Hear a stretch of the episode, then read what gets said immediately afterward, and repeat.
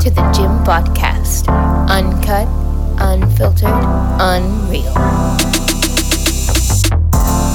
Welcome, folks, to uh, the Jimbodcast. Welcome, everybody. Week five. We, we got a fun episode. This has been an episode we've been waiting for for quite some time because we have a, a very special guest today. Hailing from Maryland, the turtle himself, the new street boss. Welcome aboard. Welcome, Hey. NSB. Welcome to Hey. the the Jimbodcast. Thank you all very much for having me. I'm excited. I'm really excited. 4 and 0, baby.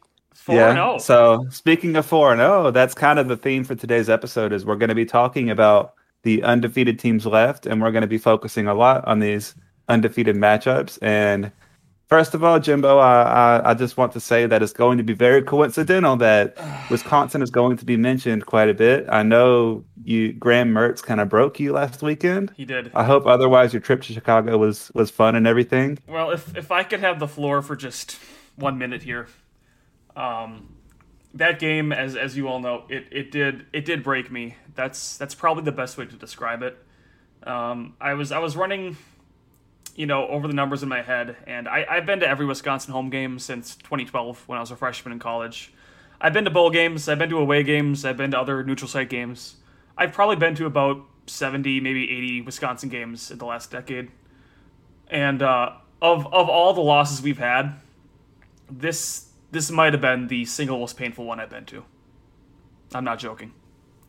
I mean, what was so painful about losing this way, especially to a top ten team, to a still undefeated team like Notre Dame? That's that's different than just losing in general. I mean, you literally are.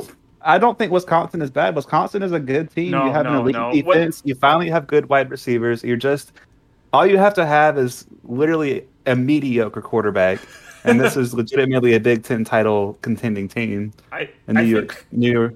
I, I know what you're saying, Randy. I think what hurt the most was really just the circumstances of this one. I mean, I, I drove from Madison to Chicago. I woke up at like 5 a.m. that morning, that Saturday morning. I got like two hours of sleep. Couldn't fall asleep. Drove four hours to Chicago. Went to the game. Drove another four or so hours back. Got got home at like 7:30, I think, and we were just just completely dead. You, you go on Reddit, you go on the internet, Twitter, the world is clowning on Wisconsin. I just I couldn't take it, Randy. It was a bad day. That's okay. It was a It's, bad it'll be okay. One day, one year, you'll get it all pulled together. I know you've been saying we've been saying this for like twenty years. I, I feel like that's got to be what's the most painful for teams of. I mean, we're pointing you out in particular because you're a Wisconsin fan, but for any team that's always really close, Iowa, Wisconsin, Georgia, Yeah. even now Florida recently, it's always there's one missing piece.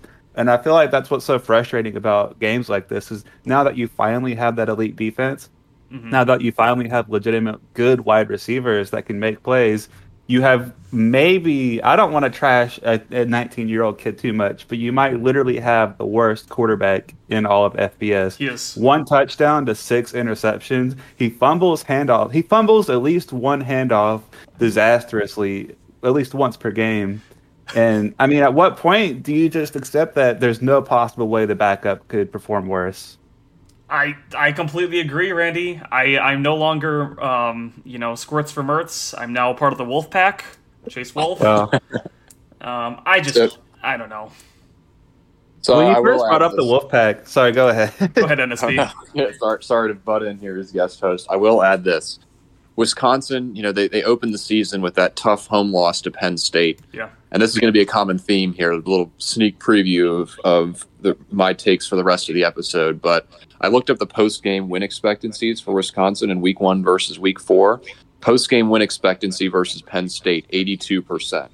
Wisconsin just absolutely outplayed them. Um, against Notre Dame, it was 0%. well, Well, you can't I win with five say- turnovers, man. You can't win with that. yeah. And it's crazy because at one say- point we were leading in the fourth quarter.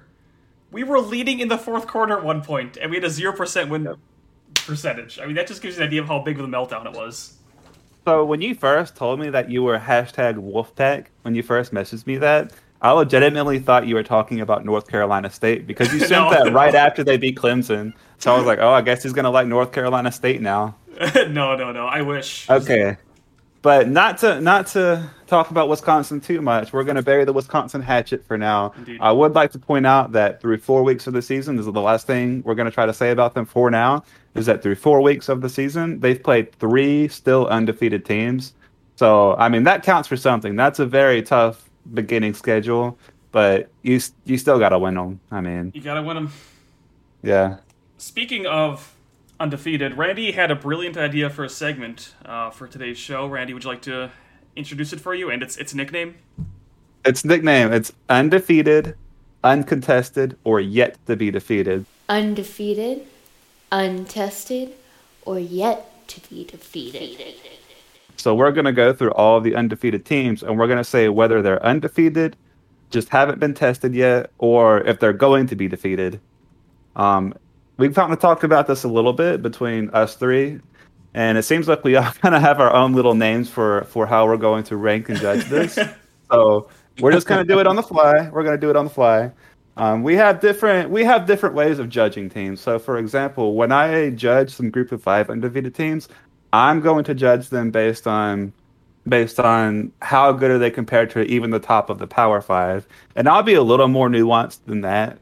Um, you'll see what I mean when I really talk about them, and I'm really talking about their chances to possibly be a playoff spoiler for the first time to see a group of five team in the playoffs.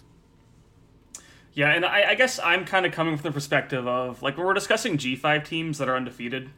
I, I kind of grade G5 teams based off of like how, how how good they are compared to other G5s, and you know like the odds of them probably making like a New Year's Six game like like the Cotton Bowl. Because let's face it, I I don't think a G5 team's ever going to make the playoffs. At least under this this current format, I I don't foresee that happening. Mention Paulson? I tend to agree here, and I- I'll also just add to that. Um, you know, generally speaking, G5s that were serious playoff contenders, Cincinnati, BYU, are all about to become Power Five in the next couple of years. exactly. oh, yeah. that is Yeah. I think even even if we do see you know Group of Five playoff bid, I mean the main contenders at this point are pretty much Cincinnati and BYU, and both of those are Big Twelve bound. So you know, have fun with that one. I'm also going to I'm going to give I'm going to try to give some hot takes this time around. And here's my situation with the hot takes is I try to find a balance between I want to give an interesting take that's very that's very possible to happen, but I don't want to be just saying hot takes for the sake of hot takes. So I think. I'm going to lean into it hard this week. I think I'm going to give a lot of hot takes, but I just want people to keep in mind these are things that I see as very possible, but I understand are less than a, probably a 50-50 chance of happening. Well said. Well, shall we just go down the list? I've got the list here in alphabetical order. All undefeated teams. Um, from the top, number one, your team, Alabama. yeah, I knew it. We're always first alphabetically. So yes, Alabama. Um, definitely undefeated. I don't think that needs to be said, not to be arrogant or anything, but um, yeah, we've looked really good. So I would say the biggest test we had was obviously the Florida game. Um, some things about the Florida game is we had some penalties, but I can really chalk pretty much all of those up to we were playing in a very hostile environment. We had to go to a silent count at one point because we just couldn't hear anything in the stadium. Um, they did some things to throw us off and draw us off sides a couple times. So that didn't make me feel too bad. We also did play eight true freshmen in a Florida game. Wow. So we had a really young team, a young but talented team in their first game at a hostile environment. You know, new quarterback, new receivers, new tight ends, new offensive scheme because our offensive scheme is a lot different now. We throw to tight ends a lot more. And it was just a lot of new things coming together versus, uh, I don't want to say they're a more veteran team, but they looked more prepared. They had more time to get together what they were trying to do, and they were at home. well. Um, NSB, your thoughts on this? Is is Bama as good as ever? Is Um, this just the, the same old Bama?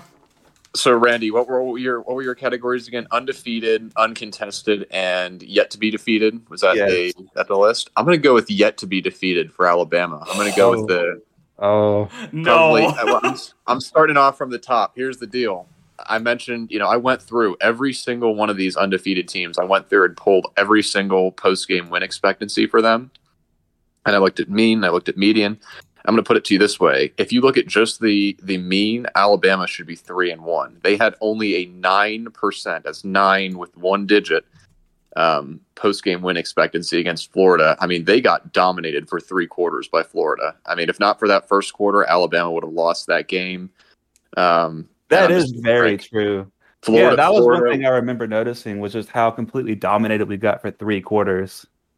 and I'm just going to be honest from here. I think you know Florida is a very good SEC team, but I think both the SEC, the top half of the SEC and the Big Ten, you know, people are talking about how you know the very top of the top looks like they've gotten worse. I'm not sure that's what's happening. What I think's happening is that this year we're seeing a lot more, especially with the super seniors. I think we're seeing the two through sevens in those conference really stepping up their game. I don't know. I'm I'm looking at some of these other undefeateds here and looking how they stack up against Alabama and I'm pretty impressed. I got to be honest. So I'm going to say yet to be defeated for Alabama. We I- do play Ole Miss this week. We do play Ole Miss It's this true. week, so I that's probably my most circled game for the rest of the season, other than of course Auburn. But I think they do have the best chance of beating us. I love the I love the boldness of that take, NSB, because in my opinion, it's it's still Bama. They are who they are. I think they'll have no trouble this week, but I, I love the confidence. I wish I had that much confidence in Bama losing. With that being said, I do want to point out again, I did the same thing I did for the Florida game. Even though I'm extremely Yes. nervous about the Ole Miss game, I still took the Wizard bet, which is the we have to beat the line by seven. So the Wizard bet is Alabama is going to beat Ole Miss by twenty. Holy crap! I don't. I mean, hey, I'm just riding Alabama for the Wizard bets the whole season. Might That's well. my plan. Safe bet. It Fair worked out well fair last enough. year. All right, we'll uh, we'll keep it in the SEC for our next team here. We have a lot of undefeated teams, so we gotta probably pick up the pace here. Uh, Arkansas, shockingly, is undefeated. Um, Arkansas. Okay, so I watched the entire Arkansas Texas A&M game.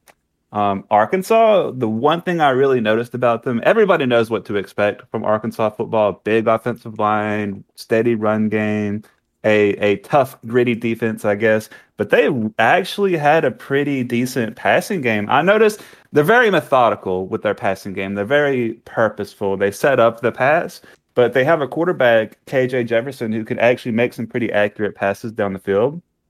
Um, to look at his exact stats for the game, he was, I mean, okay, so for example, he was 7 of 15, but for 212 yards, two touchdowns, zero interceptions. To have 212 yards on seven passes shows how many shots they were taking and making true. down the field. Now, I, I haven't actually seen a single Arkansas game this year. I, I feel a bit un, uninformed on this, but I will say, just based off the box scores, it's not so much like that they beat Texas and Texas A&M. It, it seems like they won them comfortably. Like having seen the games, would you say that? Absolutely. So Arkansas started out the game. They were winning 17 to 0 in the second quarter. That's impressive. Yeah. Yeah, So I'm gonna, I'm gonna, I'm gonna agree with that. I'll say that Arkansas is very impressive. First of all, they own the state of Texas, and as someone who's a fan of a team that also owns the state of Texas, I can say, you know, I you can say confidently, you know, they they took them. I mean, both teams they took them wire to wire. It was like watching, you know, a heavyweight champion go to work on, you know, a lightweight amateur. I mean, that Arkansas, you know, will they beat Alabama? You know, I don't think so. You know, I think they're they're probably looking at, you know, hopefully a New York six, New Year's six for them. But I mean, oof, that was they looked tough because I mean that Texas team is good. I mean Texas, Texas, you know, not to say Texas is back, but Texas is probably back at least, you know, potentially even more than someone else we're going to discuss in their conference here shortly. Um, so you can tell where I'm going with this podcast already. But I mean, yeah, Arkansas, you know, if, if, if the real deal for Arkansas, considering how much they've been beaten up in that division, is, you know, eight, nine wins and a good bowl game, yeah, that, that they're good. So that's all I'm going to say. I'll, I'll agree with the undefeated for them. Undefeated. One it thing I want to say before we move on, real quick, I, w- I am just glad that I'm not the only person who keeps accidentally saying New York Six instead of New Year Six. it's, su- it's such an easy tongue twister. It's true.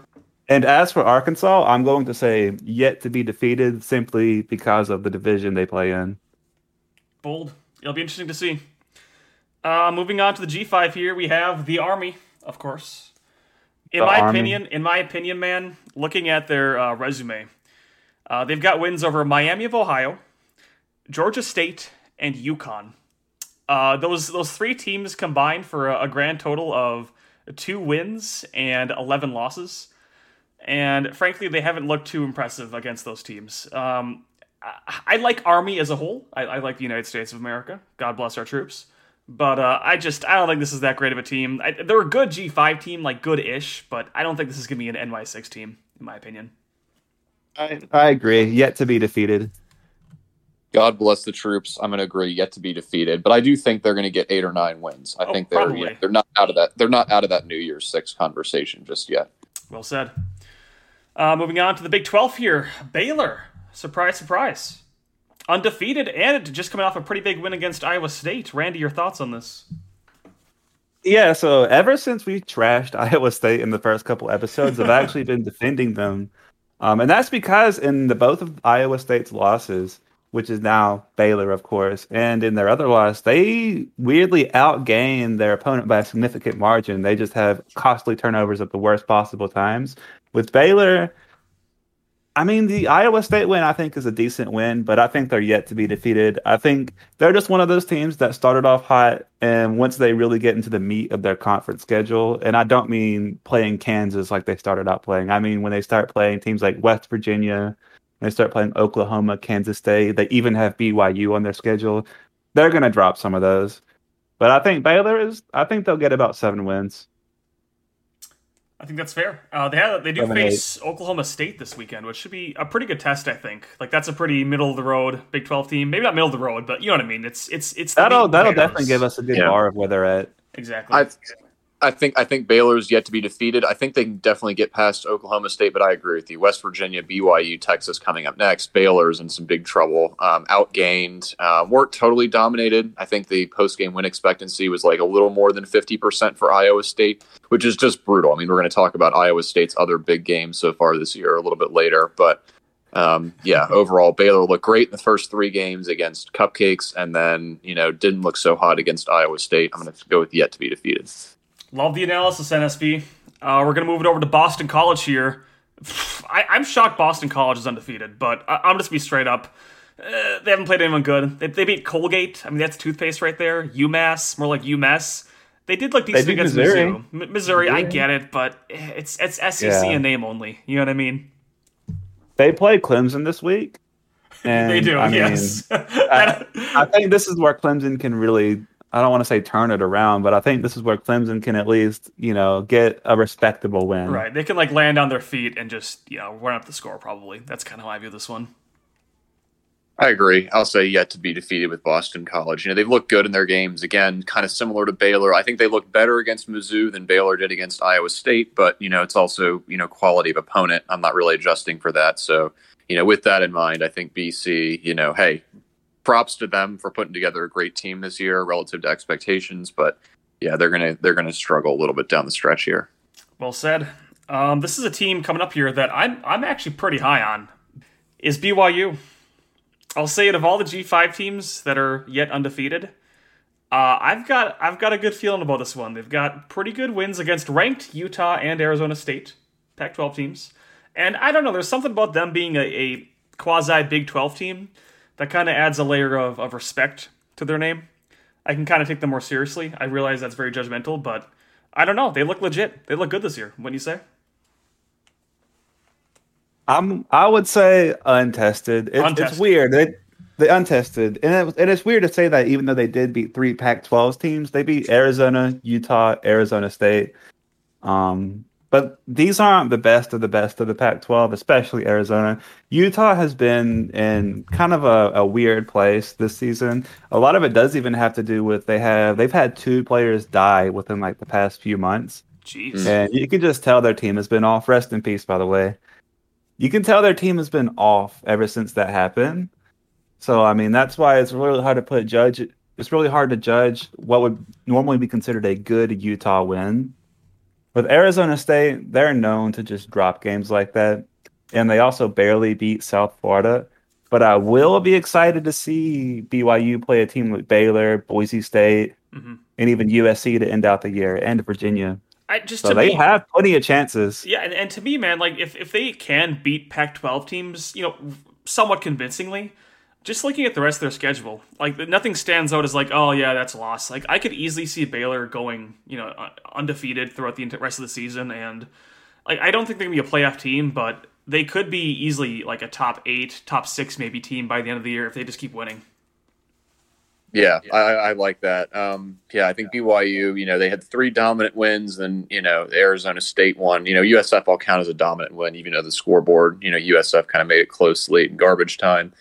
Um, you know, yeah, BYU close close win over Arizona State. You know, I, I don't think they're going to get out of the. Just looking at their schedule, they've got at Baylor, home against Boise, at Washington State, home against UVA, which is you know that's a really good quarterback, and then at USC to end the year. I mean, that's I don't see them going undefeated in that gauntlet. If they do, I think it does raise some interesting questions about you know New York New Year's Six. I almost made that mistake again. New Year's Six or uh, college football playoff. But yeah, I will say yet to be defeated for BYU.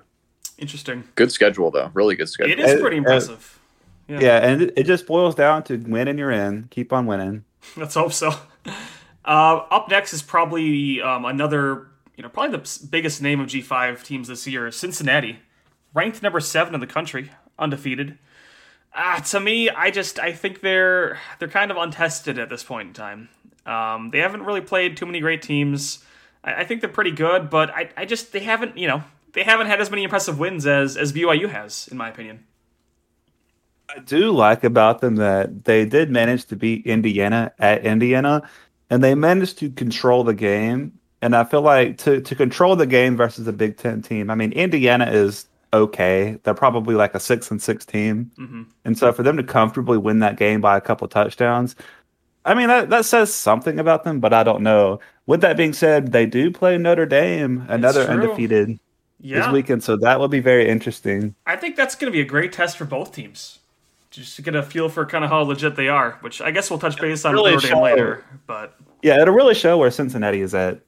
Yeah, yeah. I'm gonna go with I'm gonna go with is untested still a category? We can make it one. We can make it one. We're ma- we're making it one. Yeah, because Cincinnati I think fits the bill. I think you know between Notre Dame and then you know the rest of their schedule inclusive, I think there's a loss in there. Um, it might only be one. I mean, they might be 12 and one, but the reality is, as we know, 12 and 1 in the American, you know, even if one of those wins is Notre Dame, is not really going to move the needle for you in terms of playoff. But, you know, definitely they have the inside track. You know, they are the G5 team to beat right now. I am excited for Cincinnati Notre Dame. So I'm going to say untested. I do think they'll make a New Year's Six game. Um, my thing with Notre Dame, though, I don't know if I should save this for the Notre no, Dame we're, takes. We're going to save it because I've got, I've got some Okay, takes. I'll save I've got it. many takes. Look out, Notre Well, Dame. let me go ahead and say this now. I'll give you the four for Notre Dame. I'll go ahead and say this. I don't think Jack Coan, I'm not that high on him. He did not look super great last week. He looked okay, I mean, but he didn't look super great. And I think to win in the in CFB, you really have to have a great quarterback now. We'll get there. We'll get there, Andy. I have, I have a lot of takes on. Oh God. But until then, up next, Coastal Carolina. Who doesn't love the Chanticleers? They're undefeated at the moment, and in a weird way, more than almost any other G5 team, like I don't think they're that great per se, but their schedule is so dang easy that I could see them winning out. Just just pull up their schedule. It's it's it's a joke. They play no one ranked. They play like hardly any P5 teams. I, I think they might win out. They, they Kansas played might Kansas. be their best team in their schedule. I know it's just insane. Well, Kansas isn't going to be the best team in their schedule, but it's the only Power Five team in their yeah, schedule. exactly. And if calling Kansas Power Five is, if I don't really have a good analogy for it, it's that bad. so stretch. you know, stretch. yeah, I agree with you. I'm going to say undefeated. I've been I've been impressed with how Coastal Carolina has handled business, but handling business, just to be frank, is not good enough for them at all. I think they might need help. Even at 13 and 0, they might need help just getting into a, a uh, New Year's Six game. So, you know, I'm impressed with how they've played so far for their level. Hopefully, they can benefit well from some good realignment coming up soon. True. I will. The last thing I want to say about them is that I do like to look at talent composite, overall talent composite, Mhm. and Coastal's overall talent composite is 102nd, Holy and cow. that is just simply not good enough to to really do a whole lot. Well, I'll give them in the credit. Like they, they play really well for having that bad of a talent composite, wouldn't you say? Yeah, they're very disciplined. I mean, it's impressive to watch what they can do. Yeah. Yeah. Uh, speaking But I will of, say, I- yes. Last thought on Coastal. Um, Sure. I think the loss to Liberty. Obviously, this this was last year, but I think that loss did kind of expose what Randy's talking about. Like Liberty plays a lot of Power Five teams, so they Mhm. will have some losses. But you know, the fact they got beat by Liberty, I think, just pretty much tells you where they are as a program. Liberty Bibberty. as they say. Uh, I had a good transition here. I'm just going to use it anyways. Speaking of talent composites, perhaps the best talent composite in the nation, other than maybe Bama. We're talking about Georgia, undefeated, extremely legit and terrifying. Uh, this is probably outside of Bama, I'd say the best team in the country. They might actually be better than Bama. I can't believe I'm saying that. But listen, uh, this team is vicious. I would be so terrified to play them. I would be. Yeah, they look very good. So what I'm noticing about Georgia is that they they I don't know how to describe them. A lot of times they do look uh, the same old, same old. Um, they're playing a lot of Stetson Bennett. I think they still have JT Daniels who they're playing. Um, I think their offense does look improved. Granted, they didn't score a single touchdown on Clemson. It was a defensive touchdown that made them score on them. But Clemson's defense is very, very elite. True.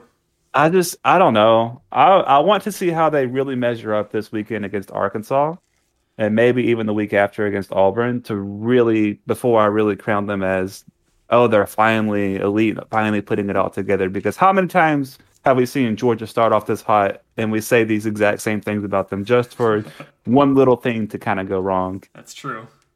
Whether it be a lack of receiving talent, such as last year, or them not having the greatest offensive coordinator, or not having a really good, experienced quarterback, talented quarterback. You know, well, we're just going to have to wait and see. So I'm going to say untested for now, but I will be very willing to move them into undefeated depending on how they do this weekend. I'm not even going to say untested. I'm going to skip straight to uncontested, which is, I believe, your highest category. I think Georgia's the best team in the country, and um, you know, whether you're looking uh, at expected points added per play, I mean, and, and just looking at the post game, you know, win expectancies. Again, that was how I did my my research for this episode. Georgia is the only team in the country with all four games 100% post game win expectancy. That includes that includes Clemson. So they manhandled Clemson. I mean, I know their offense really didn't get going, but I mean, you can do that on defense alone, um, as they did, and that's just terrifying. I mean, I don't think you know Arkansas looks good, but Arkansas is not going to stand a chance. I think Georgia's going to beat Alabama this year. The bigger question is, will anybody else be able to get into shape and stop them come playoff season? So that's yeah, Georgia uncontested. I do find it kind of funny that y'all sound exactly like Georgia fans sometimes.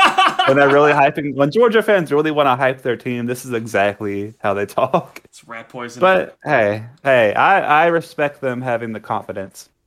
That's true. It'll be it'll be good to see, and I, I do agree. This this week should be a, a, a decent indicator again of where they're at, you know, like versus Arkansas. Uh, up next, a team both me and Randy predicted would be top ten this year. We're, of course, talking about the Iowa Hawkeyes. Undefeated, good wins against Iowa State, Indiana. Here's the thing I think this is still a top 10 team, and I think they're going to finish top 10, but I don't think they're quite there at the playoff level, if that makes any sense. I think this is a team that'll probably go on to the Rose Bowl. They'll, they'll probably be in the Big Ten championship game, maybe even win it, but I just I don't think they're they're quite there to that CFB playoff level. What would you think, Randy? I don't think they're at that level quite yet either. However, I mean they're they're going to be pushing for it at the end of the year. I think they can easily walk into the Big Ten championship game at eleven and one.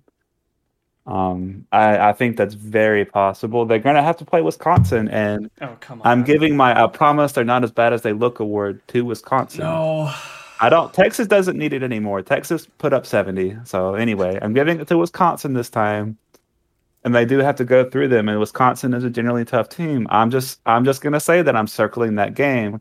However, next week this this Saturday they're playing at Maryland, True. and we have a uh, a Maryland contingency here with us today. So understandably, I'm not going to be biased at all. No, um, honestly, had had you asked me this question after week one, I would give you a very different answer than I will give you in week four. Iowa dominated Indiana. Um, that raised a lot of eyebrows, and it should. I mean, Indiana is not a bad team. They played a really brutal schedule, and that was by far Iowa's signature win. Then they came out the next week against Iowa State and got a 9% post game win expectancy, which is, you know, tied for second lowest among any of the wins for these these teams. Then they come back, you know, the next week, Kent State, they bounce back, you know, 96% looking good. Then they hit Colorado State, and Colorado State, a bottom of the barrel G5 team, um, takes them into the half down. Um, and Iowa does come back, but their post game win expectancy is only 69%. Nice. Their average, if you if you average their post game win expectancy, you're looking at you know basically a team that's not much better than two and two. Um, you know, on the average, median's a little higher, maybe three and one. But you know, hey, I'm going to put it out there. I'm, I'm taking Maryland straight up over Iowa this Oh my weekend. god. I think Iowa's got some serious, serious problems. I mean, their defense is frightening, but when Colorado State is taking you into the halftime, you know, up, you know, eventually you're going to have to score some points. I think, you know, we've seen other teams, Georgia being the prime example, be able to score some points. I think Iowa is kind of like Clemson, a ticking time bomb right now. They are waiting to get exposed. So, yep, that's my take. I, I don't know. I mean, I think that's just the way Iowa plays. And I I- know I I, just brought up that you have to have a quarterback to win at the highest level in college football today. But I'm I'm not too concerned with well post game win expectancy percentage. Um, I'm not. I don't think that reflects how well Iowa plays, as well as it would reflect a team like how Alabama played, for example. I just think they play a different style that's going to make that percentage lower, no matter what the final score is. I, I completely Right. agree, Randy. They, they play a very similar game to Wisconsin, which is really just time of possession, tough defense. You want to control the ball. We're talking a lot of you know short yard gains, a lot of running the ball, very conservative play calling. You want to like wear down your opponent, and so when they win a game against Colorado State, for example, and it's kind of close, it's I mean it's not too big of a deal because it's Iowa. Like they're, they're not going to be putting up 49 points every game. You know they're going to play pretty safe, pretty conservative, I mean- kind of boring. Fair enough, but they were they were 24 point favorites in that game. I mean, you, you can't deny that there was, you know, I don't think I don't think most of the Iowa fans and just, you know, having looked at like their message boards and everything in the run up to our game, I don't think their fans are feeling that good about where they are right now to be honest. I think they're happy to be 4 0, but I, I think they definitely disagree with you on the uh Wow. the playoff or top 10 knocking on the door. I don't think they feel that way. I will. Last thing I want to say about them is I agree only in the sense that we have to see more from their quarterback. That's fair. Four touchdowns, one interception, only four touchdowns on the years through four games is just not going to get it done later on in the season. We'll see. It should be a good game. Yep. Uh, up next, we're going to bring to the SEC. This is your expertise, Randy. Kentucky. Yep. Lay it on me. Is Kentucky legit? Kentucky, I mean, long answer or short answer? Whatever you feel. No. Um, they beat Just South no. Carolina. They beat South Carolina sixteen to ten. They beat uh, Tennessee Chattanooga twenty eight to three. They, that Kentucky is one of those teams. They're just trying to be the best of the rest in the East, which is their their goal. I mean, obviously they don't want to win the conference, but they'll be very happy with third in the East. They play Florida this weekend. Granted, it's at Kentucky. I think they're going to lose pretty handily to Florida. Um, I don't know. Kentucky does this a lot where they start off and they win their first few games and then just fall off.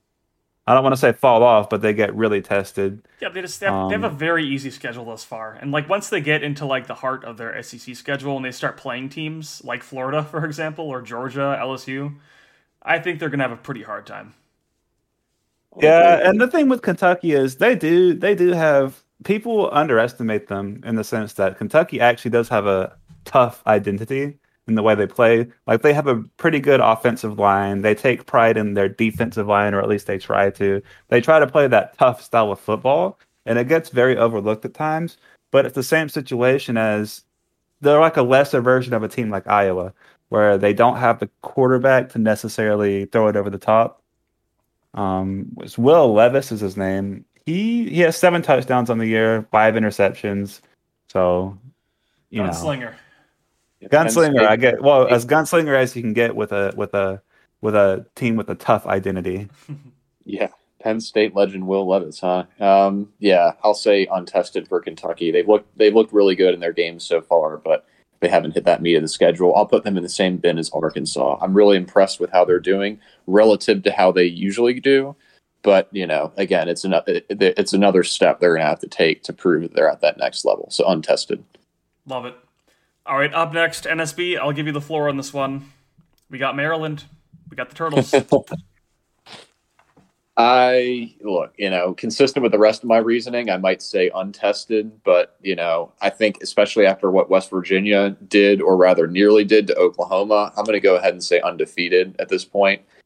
Um, look, you know, in terms of you know where Maryland is supposed to be at this point, I don't think almost anybody had Maryland starting four and zero. I think you know even less had them, you know, looking as a threat at Iowa. We're looking at single digit, you know, underdogs here at home. Friday night, short week. Um, and what can I say? You know, the team is basically being carried right now by Taulia Tagovailoa. You look at last week, 31 to 41. He still does not have a turnover worthy play on the year. Um, so even though he did have an interception, it was basically um, a dropped ball that a receiver, like, you know, it hit him off his hands and then bounced right to the Kent State defender. Sure. Um, so he actually was not charged with, if you look at like um, Pro Football Focus or some of these other analytics sites, they didn't charge him with a turnover worthy play for that. Um, take what you will out of that. I mean, obviously, people are going to point to the Illinois game and say, you know, oh, you know, Maryland barely got past them, but I mean, Maryland pretty much dominated that game. We got on the bad end of a couple of absolutely hor- horrific fumbles. One on their eight yard line, another one that we, you know, stripped the ball away from them and it bounced right to their receiver who ran in 30 yards untouched for one of their only two touchdowns. I mean, yeah, I will say this Maryland's Taulia looks really good our defense looks really good. You know, the bigger question is, you know, can we get back to that West Virginia form? You know, clean up the penalties, clean up the turnovers. If we can do that, Iowa doesn't stand a chance. I do think it'll be a close game, but I think if I think if Maryland plays like they did against West Virginia, uh, because I think West Virginia is a very similar team to Iowa, look out. That's all I'm going to say is look out. So Put Confidence. the ball into Taulia's hands. I was looking at his stats, and he averages something crazy like 350 yards a game, 75% completion percentage, three touchdowns a game. I mean, just put the ball in his hands and let him play. That's all you got to do. It'll be good to see. I wish you luck, Turtle. I really do. I think everyone's rooting for It's- Maryland here. It's it's a terrible schedule. I don't expect Maryland to finish the season unbeaten. You know, I'd be happy if Maryland finished the season eight and four at this point. But you Oh, know, it's on. I think I think they'll look- be pretty good.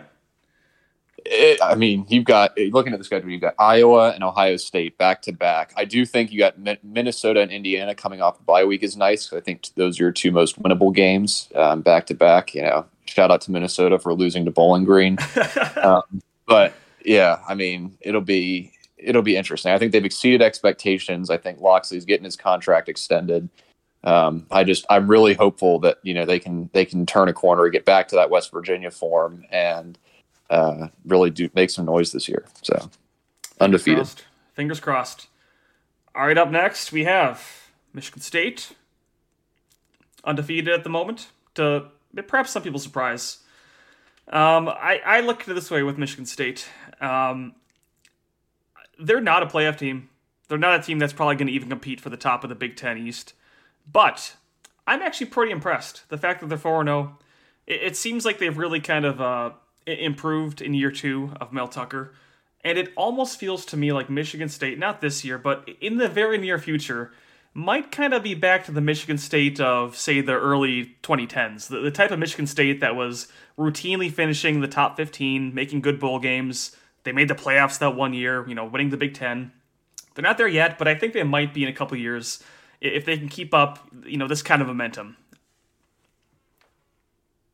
Yeah, you know, I think having Mel Tucker and Greg Schiano in the conference are, is not a combination I want in my division. Um, I think the Big Ten, I think the Big Ten East is pretty pretty quickly headed to potentially even surpass the SEC West from top to bottom. So. Uh, Look already. Look already. Uh, I mean, Mel Tucker. yeah, I don't know if this is the year. I think that that win against Nebraska was definitely un, undeserved for them. I think they had like four yards of total offense in the entire second half. Um, so they've definitely escaped that one, despite really getting exposed.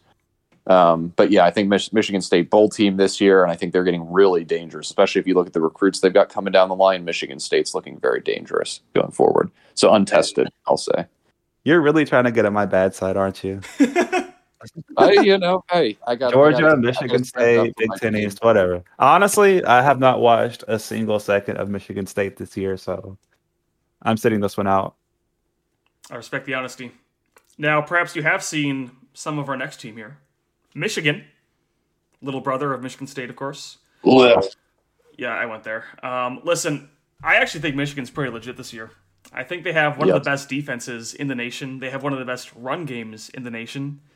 This is a team that has a lot of uh, a lot of passion at the moment, and I found that Michigan over the years under Jim Harbaugh has been a very sort of hot and cold team, where when they're bad, they're really bad, but when they're good, they're like really good, like top ten good, like might actually make the playoffs good. And this feels like one of those years where Michigan just kind of right out of the gate, you know, they're, they're winning these games pretty easily. They're putting up tons of points pretty easily. Ohio State's having a down year, obviously. This might actually be the year where Michigan wins the Big Ten and goes to the playoffs. I'll say it. I'm not even going to say might. I'm going to say it's it's theirs to lose. Um, you know, the Rutgers game. You know, on paper, again, you know, a lot of people were talking about, oh, Rutgers kept it close. I mean, Rutgers is a really good team this year, especially compared to years past.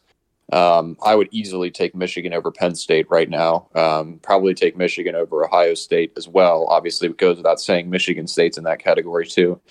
Um, yeah, I mean, they really have not shown much weakness through four games. Um, two against Power Five schools, one in division. So you know they, they've they've shown they can go out and win tough games. Um, it's just a question of you know can they keep that can they keep rolling going forward, and I think they will be able to. So I'm going to say undefeated for Michigan, as much Oh, as it pains man. me to. I have my hot take. Hot take. All right. Michigan loses to Wisconsin this week. I, I God, I wish for Brandy. Come on. It's not going to happen.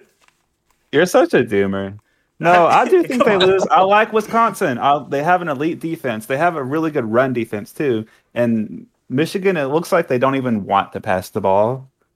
So if Wisconsin can shut down their run game, I mean, if If they if we do dirty the shut down up the run little game, it'll get ready for another like 10 to 3 snooze fest, is all I'm going to say. but 'Cause all Graham Mertz has to do is not fumble any handoffs. that's asking too much. That- hmm. Hmm. It really I is. think he can do it for one game. Speaking of Wisconsin, moving on to our next team. I need a floor on this one. We got Notre Dame, the Fighting Irish. I, I, I say this with all due respect for the many Irish fans who listen to this podcast. Shouts out to For Wombleys. He was actually very kind to me after the loss. He he reached out to me and you know thanked me for the good game. Hope you know checked in on me basically um, on Saturday night. The thing is, I, I I've watched every Notre Dame game this year. I have and I'm getting real big 2014 Florida State vibes from them. It's the kind of team that always plays down to their opponent, always kind of keeps it too close, if that makes any sense. I, I feel like Notre Dame has the potential to, to go undefeated throughout the whole season and, and probably blow out teams. They've shown flashes of brilliance, of, of, of really good quarterback play, of Coan. Their defense is really solid at times. But it, it feels like they just they can't really I don't know. It feels like they can't really separate themselves from start to finish and like have a, a complete game. You know, obviously they they piled on the points on us there late in the game, but it was a close game heading into the you know final quarter quarter of it. I mean, Wisconsin at one point had a lead in the fourth quarter. Um, so what, what I really want to see out of Notre Dame for them to kind of convince me that they are legit is I want to see them really dominate a game from start to finish. You know, I want to see a complete performance because you need to play complete in order to be a college football playoff team. Like, let's face it, you need to be at, at that level. And I just, I don't think they're quite there right now. I'm going to go the opposite direction and say they are. Notre Dame has improved statistically um, every week. Week one to week four, they easily get most improved. I'm, I'm going to come out and say it. Against Florida State, they look terrible. After again, if you asked me after week one, um, you know, Wisconsin or Notre Dame was probably going to go six and six. Um, Florida State, awful. You know, they let them hang around. They, you know, in many ways got dominated late in the game when it mattered. Um, but look, you know that that win against Wisconsin. You know, Jimbo, plug your ears a little bit, but that was a damn that was a damn impressive win. I mean, they left no doubt. Uh, I'm gonna. I completely, almost I- completely disagree with the We got next team. That was not that. I- I'll- it wasn't that Notre Dame dominant of a win. If you me.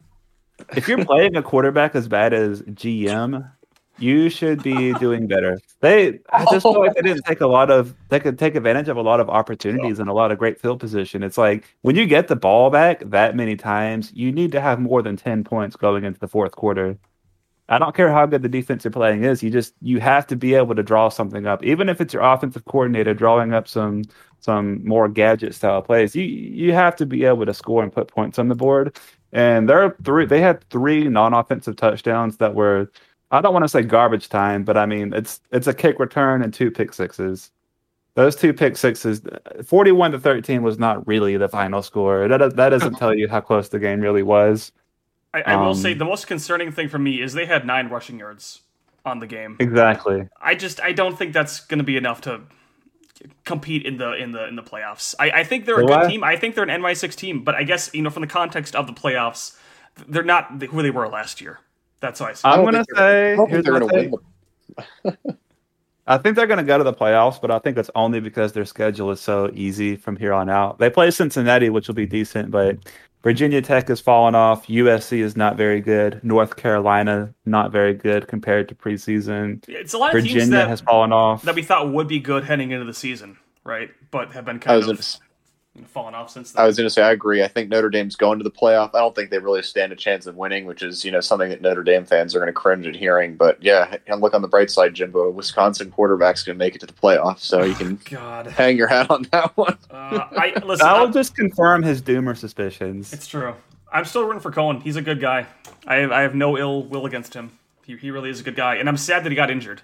And that's another reason to be concerned. Actually, he he's kind of questionable for this week, um, in a pretty game, pretty big game against Cincinnati. So keep an eye out for that. All right, we're gonna move on to probably another dumb hot take filled team.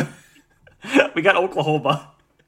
Um, Oh god, I don't even know what to make of them. I, I'm just gonna say it flat out. I, I much like Notre Dame, actually more so than Notre Dame.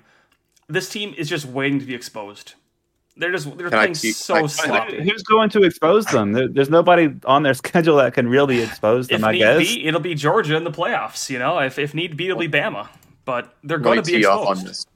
I think Oklahoma's a nine and three or ten and two team, potentially worse. Um, they Uh, have the they have the lowest average. You know, I, I, again going back to this lowest average post game win expectancy, um, and in fact they have the single lowest post game win expectancy from their week one game, uh, which I don't have pulled up right now. But um, do you do you have it by chance? I don't have who the they're- expectancy. They played NSB. Tulane. And You're giving way too much credit to the rest of the Big 12. That's all I'm going to say. Tulane had a 98% post game win expectancy over Oklahoma. When you get dominated and the stat sheet, I mean, uh, Tulane was putting up basically seven points every time they hit the red zone.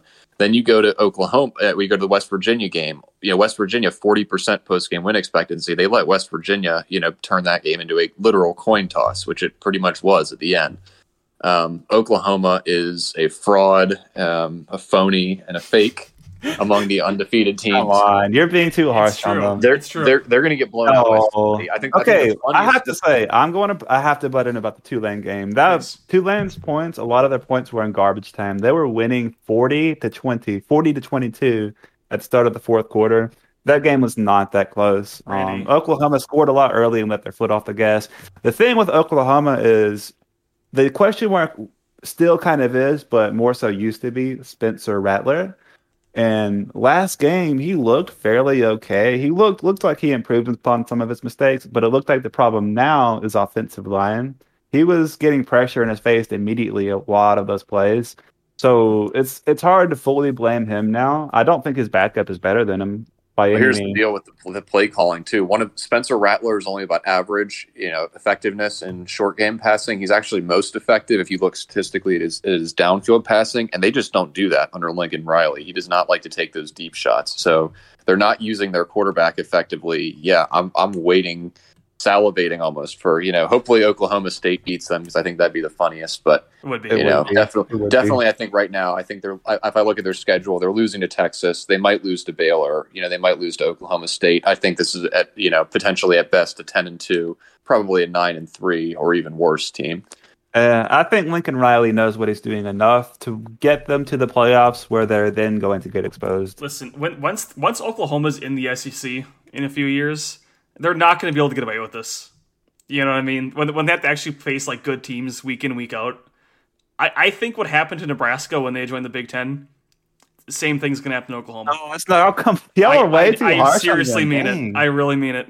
Okay, first of all, Oklahoma has access to the Texas recruiting area. Nebraska does not. Oklahoma is a much more populous state next to more populous area areas. It's not in the middle of nowhere like Nebraska. It's just not com- comparable, really. That's just recruiting, though. It's it's one that's one dimension. of this problem. Yeah, recruiting's has. national. I mean, one of Alabama's strongest bases is like you know up Southern up California. Maryland. Southern California, they have a lot of foothold in Maryland and DC area. I mean, recruiting is national. It's not really an excuse for Nebraska anymore. They're just bad. Oh, it's only national for teams like Alabama and Georgia. It's it's still very regional for mostly everybody else. I, I just I think mean, O- Oklahoma. Nebraska's got an army of bagmen. They're they are a true. big, big. Uh, they're like they're like Penn State if Penn State was bad at football. I mean, they've got a ton of diehard rabid fans with access to enough money to make some recruiting stuff happen. So you know that, that's really on their coaching staff. I just I think Oklahoma benefits this season immensely from a pretty bad Big 12. You know, like they're playing pretty mediocre teams here, but when the time comes and suddenly they're facing against, you know, Alabama and, and LSU and Auburn and Georgia every week and Florida, they're they're not going to have as many freebies. you know what I mean? So it, it'll be interesting to see uh, in the coming years. Keeping it in the dare I say great state of Oklahoma. In the great state of Oklahoma, we have Oklahoma State 4 0. Kind of surprising. Though they haven't really played anyone, and it seems like every game they've won, they've won by like six or seven points. I don't know. To me, they're okay. It's it's Oklahoma State. This they're they're the kind of program that it seems to always finish eight and four. So I, I don't read too much into this. I think they're going to lose games eventually. They're definitely not a playoff team. Though I could maybe see them beating Oklahoma this year. Maybe. No, No. You don't think so? no, Nope. I'm. They just don't have the same talent on both on either side of the ball. They can't really push the ball downfield the same way. Um, they What? did beat Boise State and Kansas State. They did. Yeah. Those are two decent wins. It's decent. Played them close though. That's my concern. I I like think it's just going to be a normal Oklahoma State Yeah. season. I know I told people at the beginning of this episode that I'm going to lean into some hot takes, but just honestly, I don't see a lot of hot takes for me to give this time. They just are Yeah, who they look, are. Oklahoma State. Oklahoma State is not that far off statistically from Oklahoma. I think you know, just looking at their schedule, that game against Tulsa, um, they got dominated by Tulsa. They they squeaked by Boise State. They squeaked by Kansas State. You know, good for them that they're four and zero. But I think this is they're like number three on like most fraudulent four and zero teams for me, behind uh, behind Oklahoma and Iowa. I think they're they're not that far behind. So Oh, Nope. Tulsa did give it to Ohio State. I They did, but uh, look, yeah, it, you still got to beat Tulsa. I mean, it's, yeah, Ohio State pulled away in the end. You know, they could handle business. Oklahoma State let them hang around. I mean, the Boise State was just straight up embarrassing for them. So, you know, I, I think they're it's a bowl team, and that's about it. I'll say, you know, eight, nine, untested is the word. Eight, Untested win in the word The here. Big Twelve likes to beat themselves up. So They do. Yeah. Yep. All right. Up next, we have Ole Miss, the Lane Train. I like Lane Kiffin. I like the Rebels. I love their uniforms. Uh, but in my opinion, they're they're a bit untested. I mean that very fairly. I think they've just been untested, and we kind of really don't know exactly who they are yet. Um, I think they have the potential to be a really, really good SEC team, especially with Lane Kiffin. We know he's one of the best coaches there. And we're going to really get a feel for how good they are this weekend. Again, I, they're not going to beat Bama, but like Florida, if they can keep it close, if they can make it a make it a game, you know, in the fourth quarter, uh, I think I think we'll have some some respect for Ole Miss to give out, and we'll have a better idea of where they are. no, I think we know Randy, you want me to jump in? So you get the I'm, I'm. I, I need to jump in. I, I can't. I can't sit on my hands here. Like, come on, Like, you got it. You got it. Okay, since they do play us this week, I do. I know. I mean, they're in my division, in my team's division, so I know a lot about them. Um, I think. I think they're exactly who we think they are, and that's going to be a 9, 10 win team, eight to ten win team. Uh, great offense. Same. The offense is just as good as it was last year, but their defense is finally at least. I will say average to slightly above average at times. Um, that Louisville win in week one is looking better and better. Louisville is quietly three and one. Um, Lane Kiffin is a great coach, and if anybody knows how to game plan against Saban's defense, it's going to be his previous offensive coordinator of three years. That is true. I was The thing is, our defense is very susceptible to tight ends and a run inside run game, but we're pretty good against deep passes and all that. And I'm not exactly sure how Ole Miss's offense looks, but I do think they're the type of offense they can adapt. He's going to know how to game plan. Hey, I I will say this about Ole Miss: they're definitely untested. That might work in their favor here. For those you know not familiar, there are only two two of these teams have not played four games yet. Those are, uh, so I guess you know, minus South Alabama, but whatever. Cincy, Cincy, and Ole Miss.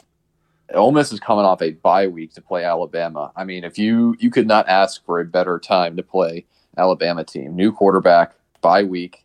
You know, yeah, it's in Tuscaloosa, but I mean, you've got pretty much everything you want. Um, so this is it. This is kind of their will they beat Bama moment. I don't think they will. I agree with you, but I think you know, like I said, somebody's beating Bama. Somebody's definitely going to beat Ole Miss. It's probably going to be Bama, but you know, going forward, I do see them as a very, very, very serious threat at this point in the SEC. I put them above Arkansas, Kentucky. Um, I think they're like right, they're nipping at the heels of Alabama, um, and then obviously they're behind Georgia. But yeah, they're definitely they're a solid number three right now, looking to overtake into number two. So good for Oh, Lane. definitely. I 100% agree. Um, they're just they've looked improved, so got to give it to Kiffin. Give it to, Shout give it to to Lane. starting. Give it to Lane. Oh, and Matt Corral. Matt Corral was one of my September Heisman finalists. So Hey, We'll if he if if, that- he can if that win this comes through. somehow, with all due respect, I don't think he needs. So I said this in the last episode. He, he does not even need to win the game. He just has to outperform Bryce Young. True. Even in a loss, he would be fine. Um, I'll my last note for this game is I'm very glad that it's at Bryant Denny and not at Ole Miss. That's that the thing. feel a lot Yeah, better. I think if this was at Ole Miss, I could I could maybe see there being a shot, but this being at Bama, that's gonna be too much. All right, up next we have a team that I'm just gonna say it might be a dark horse of the playoffs.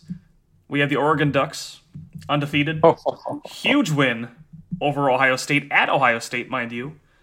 They uh they they they they look good. I'll just say good on offense, good on defense. They've got a pretty favorable schedule moving forward. Um, they've been shouting for you know we want Bama for for years, for almost a decade now. They might actually get Bama this year if they make the playoffs, which I, I am looking forward to. I think Oregon is the real deal. I agree. They were remember they were my preseason top three team, top three, top four team, and they've proven it so far. So their last, I think their toughest game remaining is going to be UCLA. Oregon State's looking better, but overall the Pac-12, I think the Pac-12 at the top, like the top third of the conference, is improving. But every every other team in the Pac-12 it hasn't looked so great. Right. So they do have a very favorable schedule. They've already won their toughest game at Ohio State while missing four defensive starters, five defensive starters. So I think Oregon, I if I had to pick, I would say they're definitely making the playoffs. I agree. I'd agree. I'd say Oregon makes the playoff, but honestly, I was not impressed. I was not impressed with their Fresno State game. You know, Fresno State not being a bad team, that's aged a little bit better, but that wasn't a very convincing win for Oregon. Obviously, you know, the following week they come out, they beat Ohio State. I think they'll make the playoffs. You know, the Pac 12 is kind of like the bottom of the ACC right now, just an absolute dumpster fire. But, you know, generally speaking, you know, yeah, you beat Ohio State on the road, you went out, you're you're in the playoff, you're probably a two seed. I mean, realistically, I don't think the SEC can get one and two this No. year. So Oregon Oregon has the inside track to at least the two seed, if not the one. Um, if there's a little more chaos in the SEC, so but I don't think they'll win it all. I think you know I'll take I'll take Oregon to the playoff. I'll, I'll take the field after that. I'll say undefeated at this point. They just they, Personally, go on, Randy. uh, personally, I'm very forgiving of close week one wins versus G5 teams. Um, I don't think it says a whole whole lot how a team performs in week one. I think what's more important is to look at how they've improved since week one, assuming they got the win.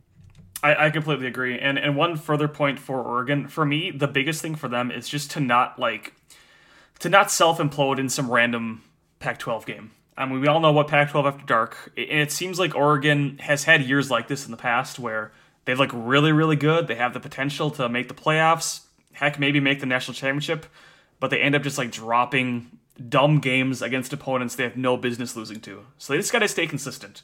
You know, don't I don't, don't this fall for the the best- pack train. I think this their is the best chance. Oregon team in the decade. Yeah, this is their best chance. I mean, they've never. I don't think they'd ever beaten Ohio State before, and they did it in Columbus in front of a full house. That's pretty pretty daggone impressive. But yeah, I think it'll be. You know, the question is, can they can they keep the upward trend? And they have trended up, but can they keep the upward trend going to the point where they can beat some playoff teams? I think that'll be interesting. Fair enough. Moving on, speaking of teams that have gone on the road, and I hate to use this word, upset other opponents. We got Penn State, of course, upsetting Wisconsin at Camp Randall. Uh, in my opinion, having seen them in person, I like Michigan a lot, as we were just saying before. I, I, think Michigan is one of the teams to beat in the Big Ten. But if it's if not for Michigan, I think Penn State wins the Big Ten. I think they're neck and neck. They're they're they're both extremely good teams. Penn State has a really good resume at this point. That that a win, win against Auburn, I I get it. Auburn isn't you know quite as good as maybe we're used to, but they look convincing, man. Sean Clifford, he, he looks really good on offense, and, and their defense looks decent too. So I, I'm pretty high on Penn State. Beating mm. Auburn, beating Auburn, no matter no matter what, beating Auburn is always weirdly impressive because they always pull some sort of voodoo. Even though Auburn, I just want to point out that Auburn was a fourth and six away from losing to Georgia State, but it, it's Auburn. They always randomly pull out great games and then flop and then do all this weird stuff. I will say I have Penn State as my fourth playoff team. Oh, Dang. Oh, Dang. Confidence. yeah. that's, that's that's a hot take. I yeah. think they're the most tested team in the country so far.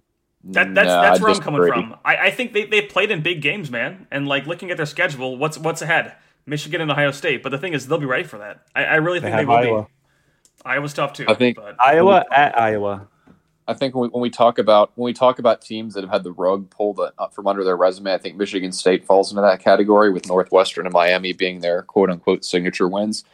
Um, Penn State, you know, looking at Wisconsin, Penn State got dominated in that game. I mean, True. Penn State basically won. You know, they had some friendly turnovers, they had some friendly fourth down stops. I mean, you can't be expected to do that every single game. They just flat out got outplayed by Wisconsin, and Wisconsin got unlucky. Um, they did put up, you know, I'll give Penn State credit. It was a very impressive win over Auburn. They dominated the stat sheet. I mean, Auburn, yeah, made it close at the end, but it really wasn't close on paper. I think pretty much anybody watching the game expected uh, Penn State to pull that one out. That being said, Auburn then went out and almost lost to Georgia State, as as Randy so helpfully pointed out. So you know, I'd say I'll say Penn State is untested. I think they're another poster child for untested. I think they got lucky against Wisconsin. Um, Auburn looked okay, but Auburn might not be that good. You know, I still think the Big Ten is probably between Michigan and Ohio State um, at this point. But you know, I, I don't think it's outrageous to say they're a playoff team. I just don't think this the data backs that up at this point. I think they're they're you know kind of in that second pack with like Maryland and, and Michigan State at this point. fair enough. It'll be interesting to see. I think you know a, a Big Ten team is definitely making the playoffs this year, and to me, man, it's just kind of a toss up between Penn State, Michigan, and Iowa. So it like it's exciting that at least like Ohio State's kind of out of the, out of the conversation this year, or, at least it seems like that right now. All right, uh, moving on. We we're gonna rapid fire here. We've been talking for quite a bit. This is the longest episode ever, and we're not even into like this week's predictions. But uh, we're gonna we're gonna go quick here for these last few teams. We have a lot of G five teams coming up here. SMU, Southern Methodist. I don't think they're that good. They barely survived Louisiana Tech from a miracle Hail Mary play, which was pretty cool, but it's SMU. Yeah. They're, they're good, but they're not great. They beat Yeah. TCU, but they're eh. Yeah. And They're- they've, and they've been backsliding every single game. I mean, statistically, so yes, SMU. I'm going to say you know adios, but to the to you know being a, a quote unquote. I think are they ranked this week? I think someone ranked them this week. they are not ranked this week. They're not ranked this week. I know that they're definitely receiving votes. I think that will end soon, um, but that'll be interesting. I, I am kind of keeping one eye on them. I think Maryland is a home and home with SMU starting next year. So, uh, but we'll see. See, we'll see. All right, next. Let's Up go next. next. Next. San Diego State. I'll say it. They're one of those above average G5s. Uh, they, they did beat look- Arizona and Utah, but not by much. They've Okay. looked they've looked good so far relative to what they're doing. I think they're definitely the front runner in the Mountain West, but yeah, I mean it's also SDSU, so you know they're they're in the outside looking in, but they definitely do have a path to like a New Year's Six. Is what it is. I like this. All right, South Alabama. Roll Tide. Mm, South No. Alabama. Fraudulent. I, I feel like y'all are expecting me to say something about them. I mean, that I don't. No, they're, your just going to lose eventually. They're your team. Yeah. I, I They're, hope- they're only had a five nice- hours away they- from me. I hope they had a nice uh, week four bye, um, which I don't understand why teams do that. Um, but you know, I hope they enjoyed it, um, and I hope they enjoy. You know, they're definitely going to a bowl game this year, so I hope they enjoy whatever bowl game they're at. But that's pretty much it for them. That's They've been their- an improving G5 program. I'll give them credit for that. They have access to some good recruiting ground in Louisiana and Southern Alabama, Northern Florida. So Yep, full team, good start. Look For- okay. Let's, They- go, let's they- go, go next rapid fire. Real quick, real quick. They beat Bowling Green, who beat Minnesota. Just wanted to put that out there. Just wanted to put it out there. Crown them now. All right, up next, UTSA. Very interesting team. I hate to go rapid fire on them. I I kind of want to go They- with fire, but go on. Yeah. They are a very interesting team. They beat let me pull Illinois. this up. Sorry. Illinois. They beat Memphis, they, a good Memphis team, a decent MTSU team, and they did beat Illinois. Um, UTSA is one of those teams that randomly is able to beat Power Five teams, but then goes like eight and four or something. Yeah. UTSA, I think, is the easiest remaining schedule of all the G5 schools. Like when you take into consideration how well they've started off the year, so I wouldn't be surprised to see them undefeated. But even with an undefeated schedule, I just don't think they have what it takes to go anywhere with that. Potentially even a New York's. uh, New York's. He did it again. They're That's not going to New. York. That's and for with sure. 18, with these 18 to 22 year old kids, you never know what's going to happen week to week, Yeah. Yep. uh, So especially good- at the G5 level. Good, good for them getting the win over Illinois. I think that was a pretty impressive win for their program. But yeah, I think they're they're praying for that that New Year's Six chance. All right, rapid fire. Rapid. Well, we got two more here, but this next team is our last P5 team, Wake Forest. Uh, Ooh. this this this is how I look at it. Wake Forest refuses to play anyone good, and the ACC. Oh is, come on! The ACC is embarrassingly bad this year. They, they're probably going like ten and two, but they're not going to be good. Yeah, I said it. I'm That's, going to go. that's my Even, hot take. I'm, I'm going to go even bolder. Wake Forest has not had a game in which they've looked bad, and they dominated. Uh, was it North Carolina this past week? Or Wake Virginia. Forest. If, if you had to tell me, like, if you if you had to give me, you know, I don't know if they're going to go undefeated. I don't know if they're going to make the playoff. But if you if you had an ACC team that you're going to pin your playoff hopes to, it had better be Wake Forest No. because they have looked good. no, dude. They've looked at. I don't. I don't. Th- I don't think they're going to run the table. I don't. I don't think they're going to make it. I think the ACC is going to go a year without a playoff team and just have to deal with it. But that being said, if you had to give me one to pick, I'm putting my money on Wake Forest. Every penny of it. Forest's Wake Forest's remaining schedule is almost laughably easy. Their toughest game remaining is North Carolina State. they play Clemson. I mean, they do play Clemson, but I mean, it's Wake, I- Wake Forest schedule is what is what everybody thought Clemson's schedule was going to be after the Georgia game. yeah, their Clemson schedule is really it's going to be really tough. against- I, Clemson is they not. beat a good Virginia team. Clemson is still Clemson. Like I hate to say it, but. Clemson's still I mean, going like nine and three. honestly, you know? Honestly, I said that just to kind of dunk on them a little bit. I get it. Yeah, I know it's still Clemson. They're still going to be able to find ways to out talent other teams. If nothing else, Dabo is going to try to salvage the season. Even in, he's not going to gear up the team to try to win in the playoffs anymore. He's just going to do whatever it takes to get ten wins, eight to ten wins to salvage a good recruiting class. this is good for them because now he can he can like drum up another little old Clemson hype for like the next five years. no, Oh, yeah, not happening. that. That's- It's everybody I- I- knows I- who Clemson I, is. I visit I visited Clemson uh, in December to go watch the Maryland at Clemson basketball game. Great little town, but I mean, it's that area is like I guess it's kind of similar to what Penn State is probably like. I mean, you get within about thirty miles of there, and every I mean every business, church, whatever you want to call it, has some kind of Clemson merch on it. They're not little old anything. They're a big. I would call them blue blood. I know that the older folks probably won't, but I, you know, for someone of my, blood. for Blue someone blood. of my age or blood. around that age, Clemson is absolutely a blue blood. Culturally, in that region, they're at least a regional blue blood. I mean, they own that state. Um, South Carolina is dead. Um, so Sorry, yeah, you know, they're, they're- they're they're not little old anything. They'll be back. It's just you know they're getting beat down this year, and it feels good. Enjoy it while it lasts, I guess. Yeah. Yeah. All right, rapid fire. We got well, we got one last team here, Randy. We All got, of course, UW, Who? University of Wyoming. Wyoming. Oh, Hard to believe they're undefeated, though they barely survived UConn. They won twenty four to twenty two. Yeah, I was And, about uh, to say that alone should disqualify you from being legit. Uh, this team isn't Yeah, that good. Wy- Wyoming is not that good. Yeah, I mean they almost got beat. They, they were a two point conversion away from UConn. They were, you know, that if that's your if that's your Florida to your Alabama, you do not deserve to be four four oh. zero. So sorry. Look, Wy- Wyoming is another one of those teams that's pretty much a, a G five lock for a bowl. You know, they might knock off a Power Five team in a bowl, but they're not going to do anything beyond that. And it's going to be like six and six or seven and five Rutgers they're playing in the bowl. So The only thing about Wyoming is that they do still have to play Boise State and they still have to play Fresno State. So I mean, they actually have a fairly tough schedule for G5, and they also play Air Force next week, who's three and one. Um, one the only thing I really find interesting about Wyoming is that they have that old North Dakota State head coach who won like three championships in a row at the FCS level. that went to Wyoming in 2014 and has, I mean, he's got them to a respectable eight win program, but I don't know what his his real plan was with moving up from being a consistent FCS national championship winner to coaching an eight win Wyoming Wyoming team year after year.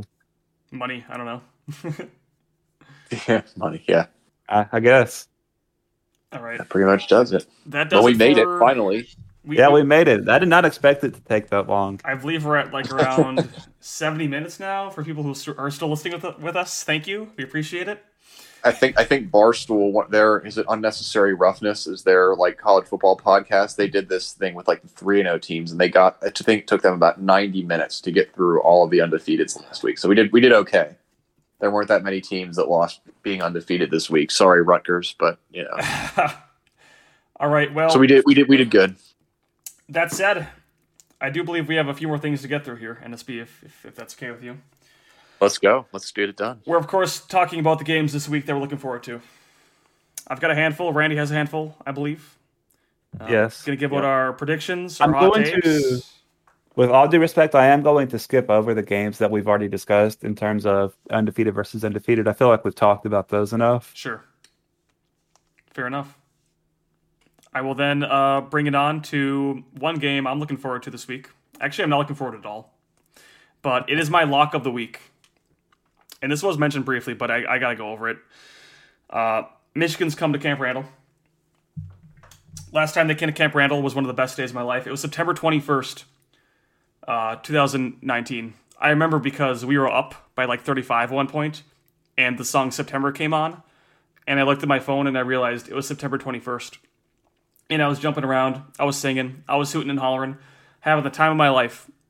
And since that day, Wisconsin football has been nothing but a train wreck. It's been downhill. Oh, okay. It's been we've I believe we've Wow. lost eight games in a row against top 25 teams. I'm not making this up. Look it up right now. Michigan's going to come into Camp Randall, and I'm I'm really believing we lose by 35 points. At least. At least 35. Quote me on this. Quote me on it. This is the game that gets Paul Chryst fired. I told you this is one of my hot takes for the week. Is I think Wisconsin beats Michigan. Randy, 35 points we lose by. I, I'm not just saying we lose. I'm Ah. saying You're such a I'm, s- doomer, I'm, I'm literally saying 35 points. You are such a doomer. People laughed at me when I said that we were going to lose to Notre Dame by 30 points. We lost by 28. I'm I'm taking the People- middle. okay, so road here. after you left, after you left, people reposted that screenshot of how your wizard bet was we're going to lose to Notre Dame by 30 points. And I didn't even get Wizard because I'm technically off by two points. Ridiculous. Uh, it, could, it could be worse. I, had, I I lost Wizard on on betting on A and M because they missed an extra point in garbage time. But How it goes. I'm, All right, Yeah. one of my takes or one of my games for the week is I have UCLA and Arizona State. I wanted to pay some homage to the West Coast, to the of Pac-12. Of course. Um, I know a certain somebody likes to likes to say we have East Coast bias if we don't talk about the Pac-12 enough, which is fair. We do. um, it's going to be UCLA versus Arizona State. Arizona State three and one, only lost to BYU. UCLA's three and one, only lost to Fresno. I find it interesting that both of their losses are to a Group of Five team, but UCLA is one of those teams that I said at the beginning of the season that I believe in, and I do think they'll handle Arizona State comfortably. And I do think UCLA is one of those teams that if anybody's going to beat Oregon, it's going to be them. So that's why I'm interested to see how they perform against other decent Pac-12 teams. Completely agreed. I'm looking forward to that. UCLA by oh, yeah UCLA by three touchdowns plus. That's my take on this. I you know Arizona State one of those teams, or if Arizona State happened to be undefeated, I would be calling them a fraud right now because they are. UCLA is going to win and they're going to win big. Love it. Love the confidence. Um, I got a game coming up next. Talking SEC here. Number 22 Auburn faces unranked 3 and 1 LSU. This is uh, this is at LSU in Death Valley. And listen, people were clowning on me earlier, um, but I, I really believe LSU is still a decent team. I think this is a, a team that has the potential to finish 8 and 4, maybe 9 and 3. And I, I know Auburn's ranked. I know they played Penn State relatively close, but this is in Death Valley. And honestly, I think this is a, a Tigers team that still has a bit of a chip on its shoulder. It has a lot to prove. I think they win this game. Not by a lot, might be close, but I, I think LSU finds a way to beat uh, the Auburn Tigers. There's just absolutely no way to predict Auburn or LSU games. So when they play each other, it's just it's it's going to be fun to watch. But there, I honestly cannot even make a prediction. I'm going to make a depends on how prediction. I'm going to. I'm going to say LSU wins by two touchdowns. I'm not impressed with Auburn at this point in the year. Um, you know, yeah, okay, Penn State, but again, like I said, the rug has been pulled on some of their some of their wins so far. So, you know, I'm going to say LSU two touchdowns. It's it's wire to wire. Um, yeah, I don't I don't I'm not going quite as far as saying LSU is, an, is a seven five you know eight and four team. They might be six and six, but you know this is going to be one of their this is one of their wins. It's going to be a very season defining game for either team, for both Yep. teams, really. Yeah, good way to look at it. All right, to go in a different direction, another game I'm circling is Texas versus TCU. Um, they are both three and one teams, or te- TCU is two and one, but they're both three and one teams. If you remember last week, I awarded the "I promise they're not as bad as they look" award to Texas, who promptly went on to beat Texas Tech 70 to 35, and this is after they put up 58 points versus Rice. So I think it's taken a little bit of time for Sark to really get things rolling. I mean, he's a first year head coach. You need to give him more than two games. Um, So but I think they're okay. I think they'll do fine. I think it's an interesting game to watch to see how the rest of the season's going to shake out, mainly for Texas. I think Texas blows their doors off. Didn't TCU just lose to SMU? Yeah. They did. Yeah. Yeah, okay. Texas is blowing their doors off. I mean, Texas is not, you know, I think Texas beats Oklahoma this year. Um, I don't think they're a playoff team. You know, I think they're gonna they they might drop to West Virginia, they might drop somebody else. There are a few other dangerous teams lurking out there. Baylor might be better than Texas at this point. But I mean, yeah, Texas's offense looks absolutely deadly under Sark. Um, you know, and I'm definitely not biased as someone whose team is also coached by an Alabama OC. But um, you know, yeah, he's got. He's got it rolling over there. I think you know the Arkansas game was kind of telling about how they do in the postseason. You know, particularly if they get to New York Six. I'm not sure if that. Did I say New York Six again? New Yeah. Year's Just Six. roll with it. Just roll with That's it. number four. We'll roll with it. It's, it's just the Jimbodcast. You know, it's the New York Six now. That's that's the way it's going. but no, Texas. You know, I think it gets down to your question of what does Texas is back really mean? If Texas is back means they're ranked, they're absolutely deserve to be ranked this year. If it means they're getting to the playoff, they're not there yet. It's going to take a few years. But yeah, I think this is the year when they start to you know shake off the Herman era here, the lose to Maryland era. I love the nuance there with, with is back and how we define it. Um, I've got I've got one more game that I've kind of got my eye on, but before I get to that, um, NSB, did you have any games that you wanted to mention for this weekend?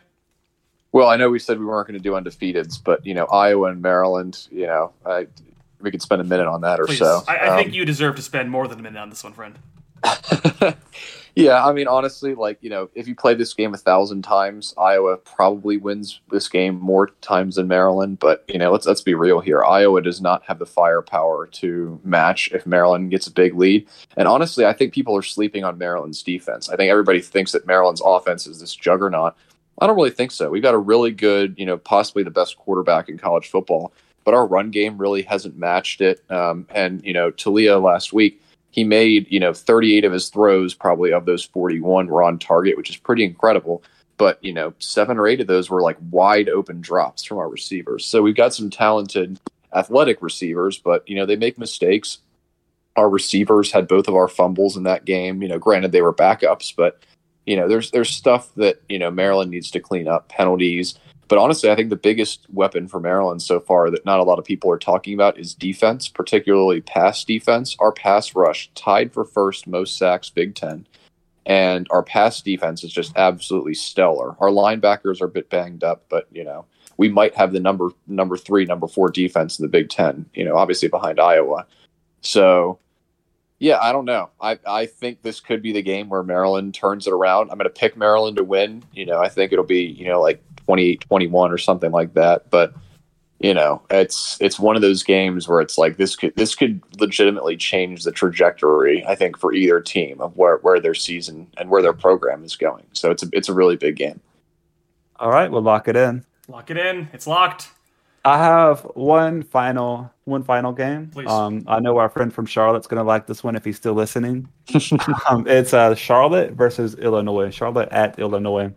Charlotte beat Duke in week one. They're quietly a three and one group of five team with their only loss coming to a that Georgia State team that just very closely almost beat Auburn. Charlotte's one of those group of five teams that's been improving every year, every year under their new head coach.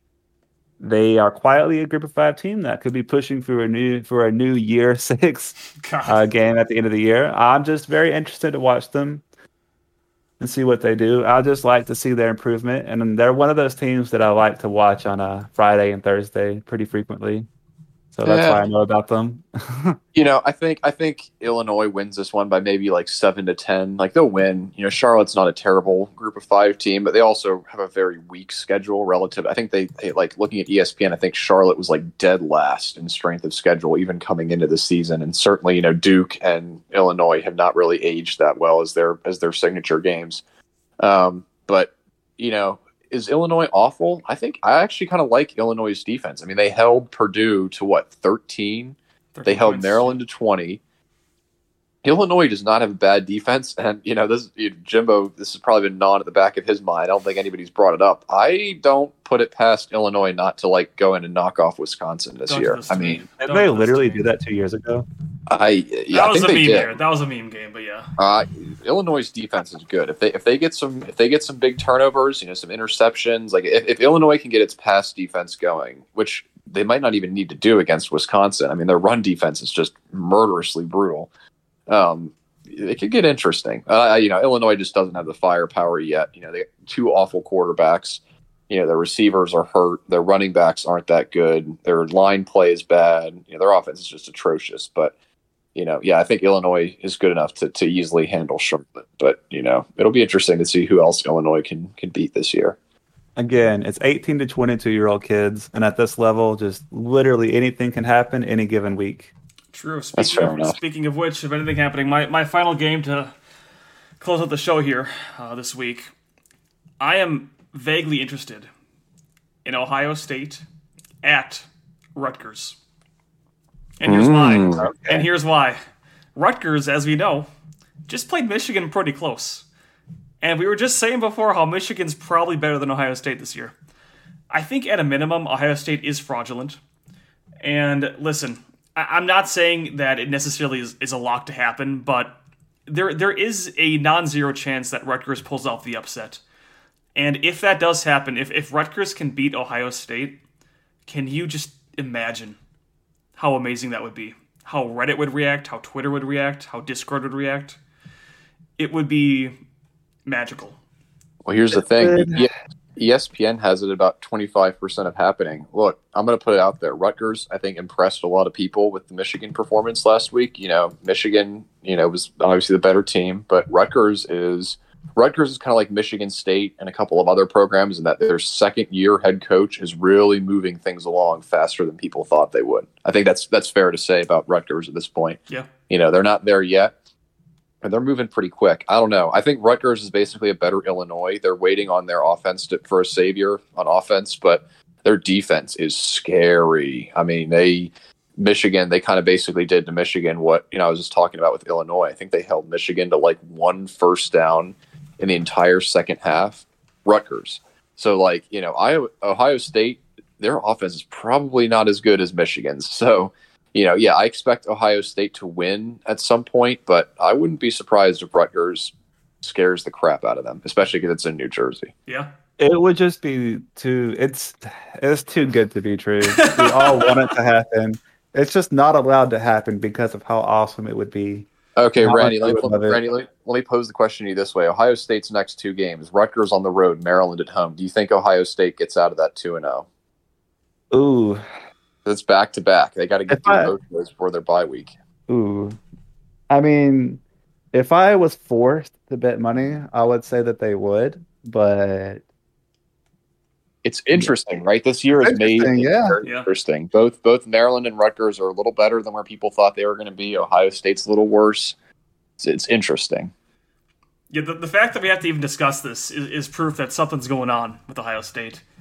So, and just just for per- personal disclosure, personal disclosure bias, I have a lower bowl seat to the Ohio State game. I'll be making the trip to Columbus first first ever road game. So yeah, if it happens, I'm going to be there to watch their watch their fans have a temper tantrum live in person. Well, We all hope you have a wonderful trip, and by wonderful trip, I mean we hope you leave very happy. Yeah, I Yes. think everyone's like everyone's rooting for Ohio State's opponents like in any given week. So Yep. you will be Is this good what guys. people do for? Is this what people do for our opponents? Yes. Oh yes.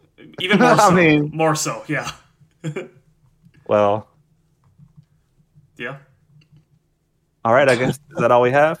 I believe so. think this is so. the longest episode ever. I think we're at like this is 90 a very long episode. For those that listen this long, thank you, everybody. So For everybody that listens, thank you. We appreciate it.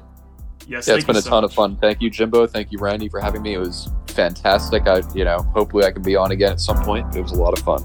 Edison, Yeah. you were great. I love your hard hitting analysis and your, your buttery smooth voice. Thank you. All right. Well, that was this week's episode. Thank you all once again, and uh, roll tide. On Wisconsin. Oh, whatever. Go Terps.